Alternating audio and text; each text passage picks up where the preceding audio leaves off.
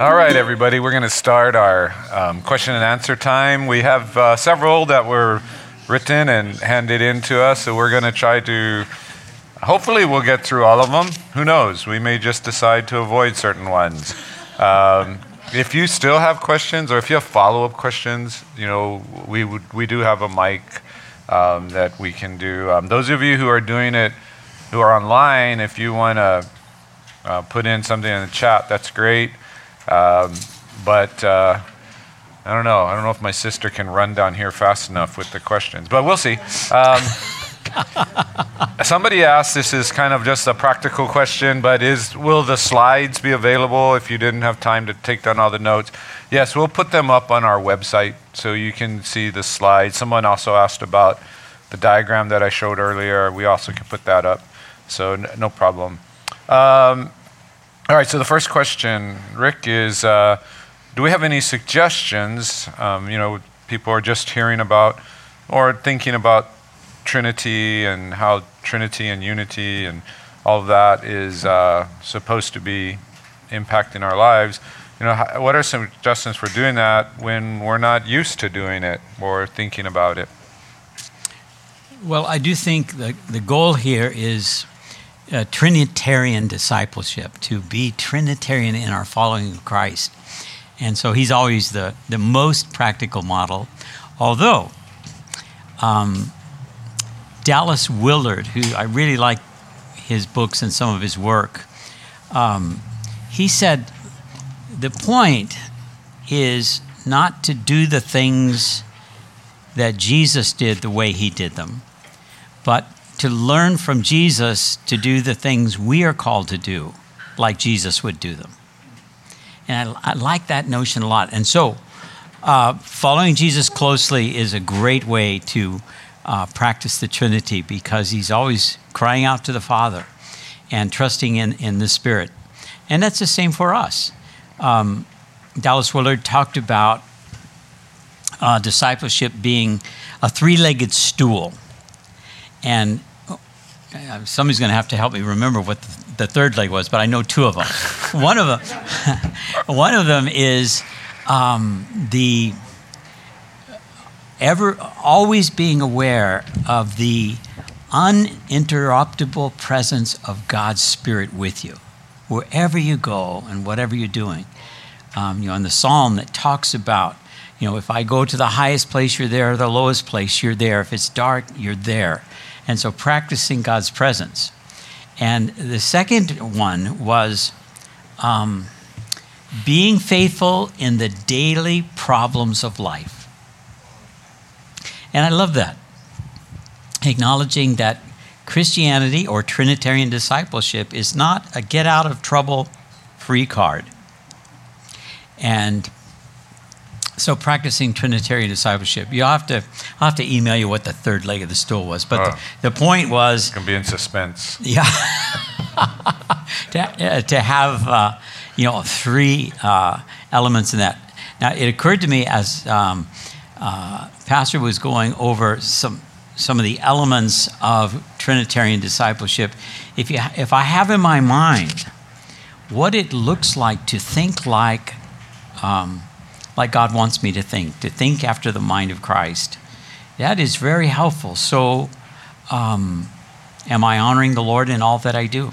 Am I going to the places that I'm going uh, with His blessing, with His guidance, with His sensitivity? Um, those are all Trinitarian expressions. Am I balancing the Word and the Spirit, uh, holding those together? Um, those are also very functional ways of being Trinitarian, um, I believe. I think also being in small group and just sharing, you know, our God moments with each other, um, and even our failures with each other, um, so that we're tight in accountability like that. Um, I think those are all ways that help me uh, continue to grow in that, and you know, reading the Word and looking for uh, recognition of God's uh, insights and, and uh, the moments where He wants to say something to me. And, and um, you know, one thing that's really hard to do is to just say, okay, I'm going to be Trinitarian now, or you know, let's all get together and be Trinitarian and, and things like that. It doesn't really work that way. Um, and if it does, it's, I mean, if you did that, it'd just be kind of forced. But one of the things to really think about is as you're, as you're growing in your knowledge, and this is what happened to me. Um, you know, I'm not going to tell you my Trinitarian testimony of how I became a convert to the, the Trinity as how important it is. But um, when it happened, it changed everything. It changed, uh, you know, Rick did a great job of pulling out 75 of the formulas that we find in the New Testament. When I had a better understanding of the Trinity, I saw the Trinity on literally every page of Scripture. Hmm. There is some connection to the Trinity on virtually every page of Scripture um, throughout the Old and the New Testament. And I started to actually go through and, and do kind of that and try to compile, you know, some of these things. Um, but that's part of it. It's once you have, you start to have kind of a, a, a firmer understanding of who God is as Trinity, then you will see, you will see God as Trinity everywhere. And you will see God as Trinity in the, in the scripture um, um, on, like I said, virtually every page.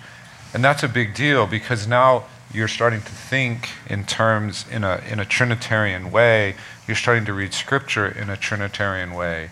And when you, when you do that, you then begin to think about, well, okay, now the step to what that looks like in, in, my, in, in my life is, is a, it's, a, it's a shorter step at that point. Uh, but when, you, when you're still reading the scripture, unfortunately, like most modern Americans read Scripture, we tend to read Scripture not Trinitarianly. We tend to read Scripture, um, as someone smarter than me said, we read it like we looked at our school yearbook. And when you got your school yearbook, what's the first thing you did? You looked for yourself. And most people read Scripture looking for themselves. They read it individualistically. They read it in terms of, you know, Jesus and me kind of theology, Jesus and me um, you know, what's Jesus done for me lately? What's he going to do for me? What, you know, everything's about Jesus and me. And as long as you keep reading scripture that way, it's fine. You know, you'll, you'll, you know, I'm, you'll, I'm sure you'll be welcomed into heaven, but you will always be not, you will never be able to see the Trinity because it's not just Jesus and you.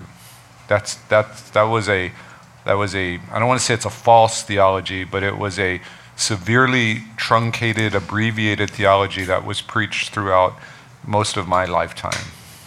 And, and it's, and it, it leaves with um, a, it, it, it leaves with a less um, um, not a not a full gospel not a full understanding of the gospel so that's one thing for sure and then the second thing is just to once you understand that more and once you understand um, what Scripture is telling us more, then the, the other thing is is that you will then start like thinking that way. You will start you will start evaluating things that way.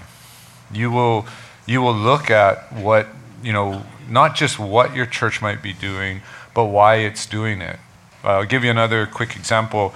Um, you, you know, when you talk about churches that have gotten into like the small group movement, the home fellowship, whatever you want to call it, um, that that can be a great thing, but it can also be a not great thing.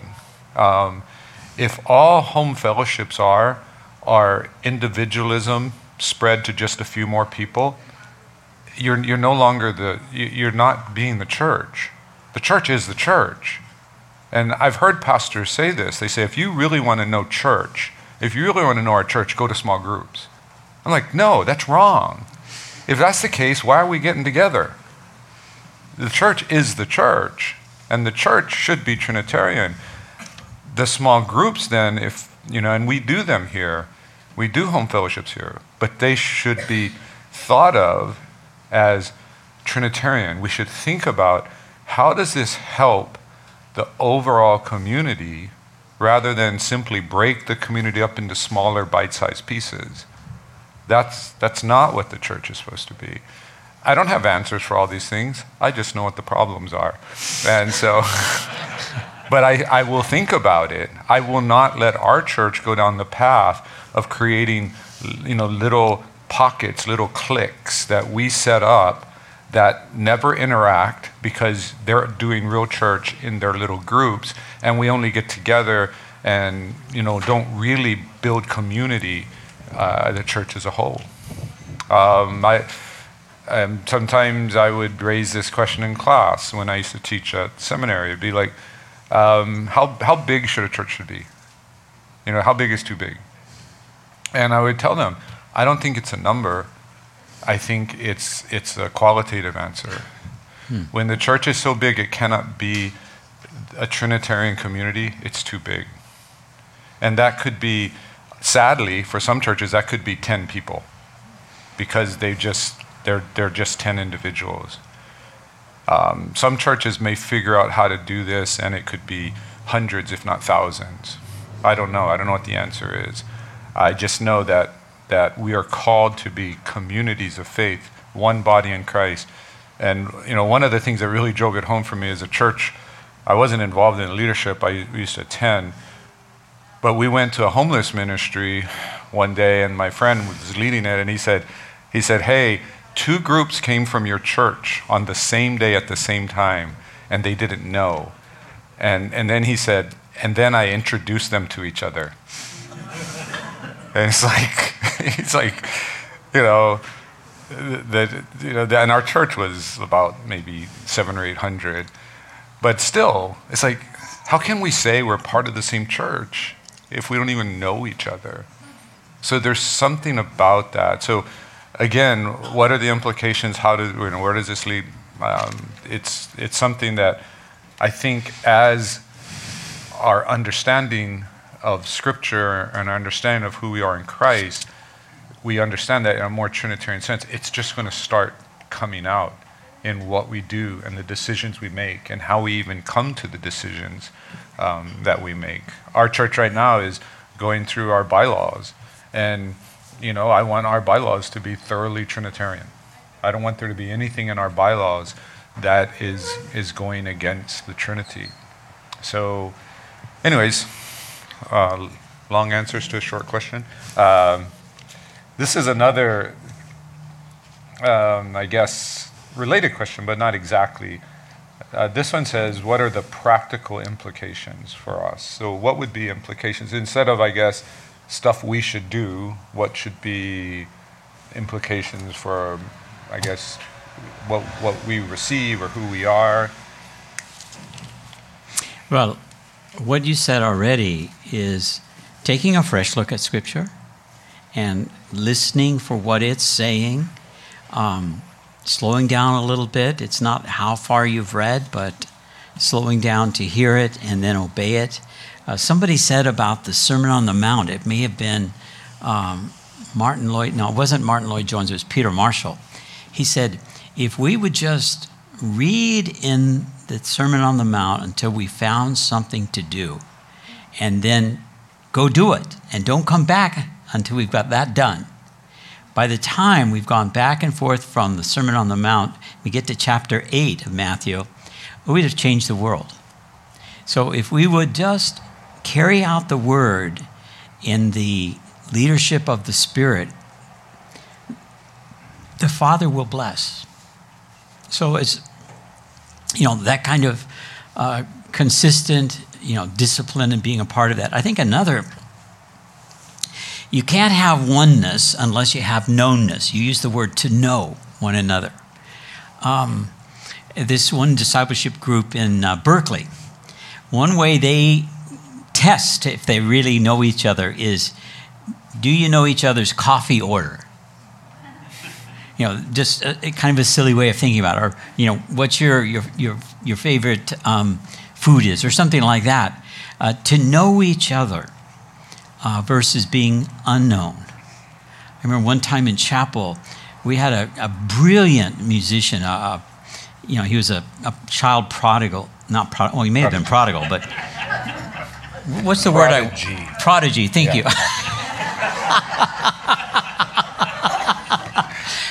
But he can say Ala Moana. Yeah. and I learned how to pronounce mall. Yeah. Uh, anyway, he, he was a brilliant improvisationalist on the piano. And we come into chapel, so he's, he's you know, playing the, the prelude, and he starts playing the theme from the TV show Cheers, where everybody knows my name. You know, to be known is very important to all of us. Uh, and, you know, to share from who we are. I remember one time in our church, there was this guy. I, I, the only way I could understand why he behaved like he was is he must have been in a witness protection program because you could never find out anything about him. And I came to the conclusion that anonymity is a kind of hostility. Being intentionally anonymous is a kind of hostility. And hostility is the opposite of being reconciled. You're being friends. And, um, you know, one of the antidotes to depression is making a new friend. And how do you make a new friend? Well, listening to their story and them listening to your story, sharing stories. And then sharing stories um, in the light of God's story in Christ. Uh, so, those are all ways of, of being known um, and knowing each other's names. Uh, I remember, uh, you know, there's, there are four ways churches grow. Vance Havner, he said, churches grow by addition. A new person is added to the church.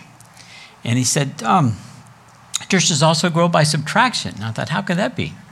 And he said, well, when you subtract the right people, the church will grow. and he said, sometimes a church grows by multiplication. It just, you know, groups are added, you know, families are added. That's pretty exciting. And he said, the fourth way the churches grow, you know, all your math, you know, by division. Um, sometimes intentional, sometimes unintentional, but God grows the church, you know, through division. Well, anyway, our, our church had grown through division. And um, when I got there, you know, the, the other church that had split off is just going great guns. Our church was going pretty good.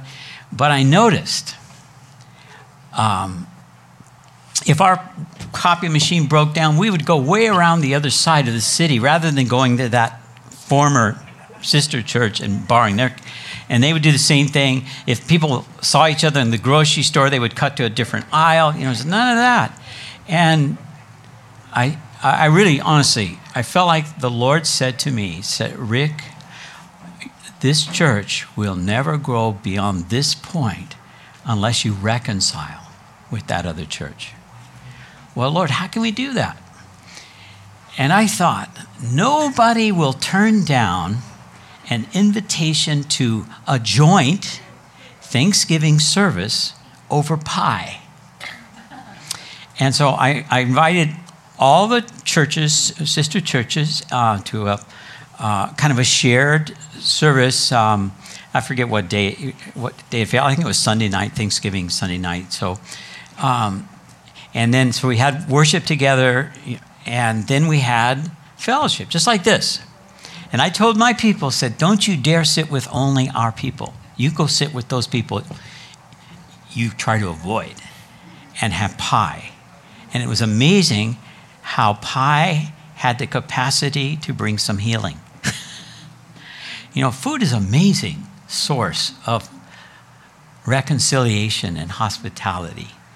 Um, and uh, so I think that's another uh, intentional practice uh, to love your enemies by eating with them, you know, and uh, become friends again. Here's a here's another question. Um, you know, we talk about when we talk about Trinity. You know, we start talking about love and things like that, and community, and then it can dangerously move into some kind of pure subjectivism or just uh, touchy-feely kind of warm sensations about you know emotions and all that stuff and it seems like like what about the other side? What about accountability? What about um, responsibility? What about those things? Um, how does the how does understanding the Trinity how does that speak to us? Um, you know, Christianity is not always easy. And it takes courage to be courageously Christian. And sometimes that means um, I need to speak to somebody about what they're doing and ask them, I don't understand. I see you doing this, but you say that. Could you explain to me what's going on? And I remember uh, at the seminary, a friend of mine, um, I knew he'd gone through some marriage problems, and there was a you know, very cute gal that worked in the business office, and I haven't, I, I don't remember, maybe I was trying to pay my bills too. Anyway, he was making a, a, a trying to make a connection to have a, a picnic with her. And so I just said to him, good friend, do you really need to be doing that? That's all I said. And he immediately backed away and he thanked me years after that for doing that. So we need to look after each other like that. Um, and you say, well, I don't want to do that. I don't blame you. But we all need looking after. When someone uh, new comes to work at the seminary, I always say to them, just, just so you know, just so you know, everybody at the seminary needs Jesus. everybody. From the president to the janitor, we all need Jesus. Don't ever forget that. I need Jesus. And so we need to look after each other um, and, and care for each other. Nothing should separate us from the love of God in Christ Jesus. And uh, I need accountability and I need to give accountability. Um, that's a kind of an element of the oneness that, that we need to have. Um, you know, the way the Father knew that you loved him is if you love the Son. You love this, and it's how I feel about my kids. I don't care if you love me or not. If you love my kids, you're good with me. You're not loving my kids, it's going to be hard to be good with me. Yeah. And I think that's the way the Father feels. Well, and I think you find like that's it's been the diluting of the term grace. Grace a lot of people think grace just means letting somebody get away with something without punishment. And that's really wrong. And the Trinity helps us understand that, help us remember that, because remember, the, our redemption is, is achieved by the Trinity, and it comes at cost to the Trinity. Mm-hmm. And so that in and of itself should help us understand grace is never simply to let someone just do whatever they want without any accountability. That that's not how you have a healthy community. The reason the first five books of the Old Testament are called the Torah, the law. It's because there's these. This is how God says, if you live this way, you will have a good, healthy society. And here's what happens when people just can't do it. This is what you need to do. Um, there's there's repercussions for it. Um, you know, so even if we're extending grace, we're extending grace with a purpose, mm. and our purpose is to, again, help you know, give people opportunity and the time to develop and to grow so that they can become a stronger part of this Trinitarian community. Um, you know, we have some questions that are asking about, you know, how do you explain the Trinity to uh, Muslims or to Jehovah's Witness or Mormons? My answer is you don't, because that's not their fundamental issue. How many of you would be Christians today if the first thing you had to understand before you became a Christian was the Trinity? If you couldn't get over, you know, a full understanding of Father, Son, Spirit, uh, the perichoretic union, uh, the communicatio idiomatum, if you couldn't really understand those things, would you be, would you be a Christian? No, the fundamental problem with these others is not the Trinity. The problem is they, they do not understand grace. And they do not understand that salvation is through faith alone, through grace alone. And to me, that's my view. I've gotten into arguments and discussions with, with uh, Jehovah's Witness and things, and they really go nowhere. Um, you know, because you know they've been trained to give whatever answers they need to give, and Mormons had similar discussions with Mormons. They really don't go anywhere, and you know I think we should just kind of give up the fantasy that if we could convince them that the Trinity is truly who God is, that somehow they will go, Oh, thank you, I've been waiting for you to explain that to me, and then all of a sudden convert. And I'm not going to say there's not exceptions. There's, there's always exceptions. There's always somebody that that's their thing. And if you're dealing with that person, by all means, I can give you things, things you can do to help them.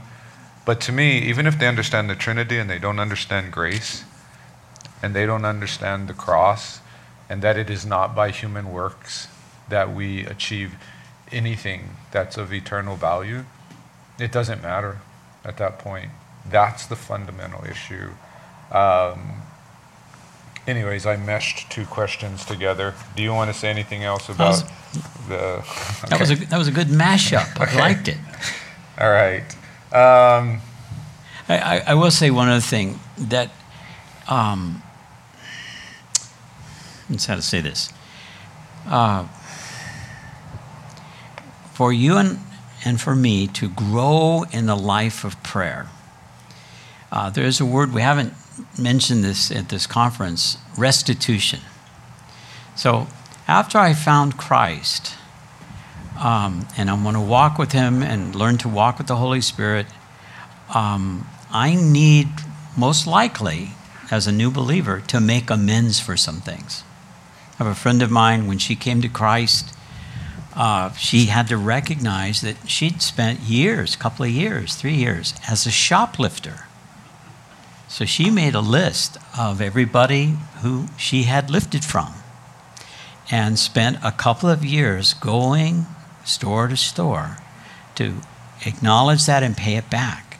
That was a path of making amends. And in Alcoholics Anonymous, Narcotics they talk about making amends, making things right. Uh, back in the day of the beginnings of Salvation Army, when somebody out of the you know, deepest, darkest London would come to Christ, um, they would say, All right, now that you've given your life to Christ and found sa- salvation, now you need to face your music. And they would often go right down to the, you know, the jail and acknowledge what their crimes were, do their time. And when we do our time, when we pay back, when we make things right, that is a testimony of how much Christ means to us. And uh, it will, I don't, even know what the right word, magnify, turn up the volume in your prayer life in an unbelievable fashion. And many people say, well, God doesn't hear me. Well, it's probably because of the issue of restitution unmade. And, you know, once we've come to Christ, um, I want justice. I want my just desserts because it's right. I need to, you know, face my music. And uh, I remember, you remember the scripture that said, uh, that Jesus in the sermon, I said, Blessed are the pure in heart, for they shall see God. As I completed a list of restitution, I felt clean in a way I hadn't felt like that before. And I was walking to church, and everywhere I looked, I, I, I felt like I saw the Lord. Blessed are the pure in heart, for they shall see God. And uh, I, so, you know, I'll just throw that on the, the fire Yeah. here. And and just you know one last thing. I mean, if if you're part of a of a church, a community that's really like really living in a Trinitarian way, and if somebody's is then like asking you know about that, oh maybe at that point that can be helpful to explain. But most of the time, um, their their issue is with first and foremost with their sin and with Jesus, and they need to take care of that first, and that's tr- understanding grace for sure. Well, we've kind of run over time, but I just want to do this. If you, I don't know if you have quick answers, but let's see if you do. Um, just a quick answer to this. It's uh, no. Okay, no. Semi quick answer to um, of all the different analogies for the Trinity, which is either your favorite or which is do you think is the best? Um, first off, I like thinking in analogies. I think it's good for us. I love metaphors. Now, the metaphors, no metaphor is perfect or anything like that, but three leaf clover. When the gospel was trying to be shared in Ireland and Patrick is looking around, he saw how in touch the Celts were with nature. And so he used anything he could. So, the, you know, the, the three leaf clover uh, was significant to just get it on their minds to be thinking in this direction. And you know, we're using Celtic Christian symbols for one and three. We used a lot of those, those symbols today. Um, you may like the idea of water as, you know, steam, liquid, and ice. It's water, but it has three states. Uh, the same with light. You know, there's a source for the light, there's the light itself, and there's the illumination. So I think any of those are are helpful to a point. Um, and so I would apply them. Uh, uh, Augustine's idea of um, memory as recollection and uh, knowledge and decision making, those elements, um, him thinking that's part of the image of the triune God embedded in our creation. Now, there's another theologian, Karl Barth, said nonsense. But anyway, uh, you still have Augustine's idea. So uh, your best metaphor may mean nothing to somebody, but give it a shot. Yeah, and, and the, as long as you understand that they're all limited, they can only communicate some part of the truth. And that shouldn't shock us, it shouldn't surprise us. We should believe that the God who is Trinity is unique. Um, and that really, it's not really an analogy, but the symbol for you know, the, the best earthly symbol is going to be in our personal relationships as mm. Christ. All of the other things, they fall short because they're not personal. You know, an egg, water, whatever, light, it's not personal. And the Trinity is, is, is personal relationships. Um, and another one of Augustine's that probably is my favorite is when he talks about the lover, the one loved, and, and love itself. It's not perfect, but at least it's relational. It's, hmm. the one who is loving, the one who is being loved, and love itself. And there's at least some sense of that, that it's, it's, it's, it's, it's relational, it's personal, again, not perfect. Um, they, they will all fall short at some point. And as long as you are clear about that when you're sharing them with somebody, it, it's, it's fine. Um, people way smarter than us, uh, Cappadocians that Rick showed up earlier, you know, they had, they had a, you know, a, a wonderful analogy that made us, you know, a really important point about rows, but also sounded like tritheism. So, you know, even smart guys can get it wrong. So, um, them's our questions. Everything you want to say at the end here to wrap up? Oh, it's been a pleasure and a joy to fellowship with you like this, and I'm grateful for the opportunity um, to share what the Lord has shared with me. And so, thank you for receiving that. Uh, be very interested um, uh, to hear back stories of what happens because of what we've experienced together. That would be very exciting to me. Yeah, and feel free to to uh, share with um, you know anything with Rick, especially if you're you know putting into practice some of the things about about praying and being intentionally Trinitarian in your in your mm-hmm. prayer. Did you have a? Is there? You have a website? Oh, okay. We can get some contact information afterwards for you. Um, yeah, and just put in the um, subject matter, put aloha. And if you put that in, that'll be code. Read this right away. Yeah. All right? Good. All right. Well, we want to thank all of you for being here, and uh, and those of you online, those of you who are in person. I just thank you for being here, and we, and we pray that, uh, as always, as we always say, this isn't where everything ends. You know, right. everything's online. You can you can you know, invite other people to listen to it. You can try to get it yourself and break it down for others. But um, part of what we do at Waterhouse is we want to get information out. We want to get conversations started, and then we want to see what God and His Spirit will do, um, you know, through through our churches and in our lives. So we do thank you all for being here. Rick, can you close us with prayer? I'd love to. Lord, it's a glorious uh, day that we're having here, and um, you say it's a sweet thing when fellowship sort of runs down our hair and runs down our beards if we've got one. We've had fellowship today because you were present with us, Lord.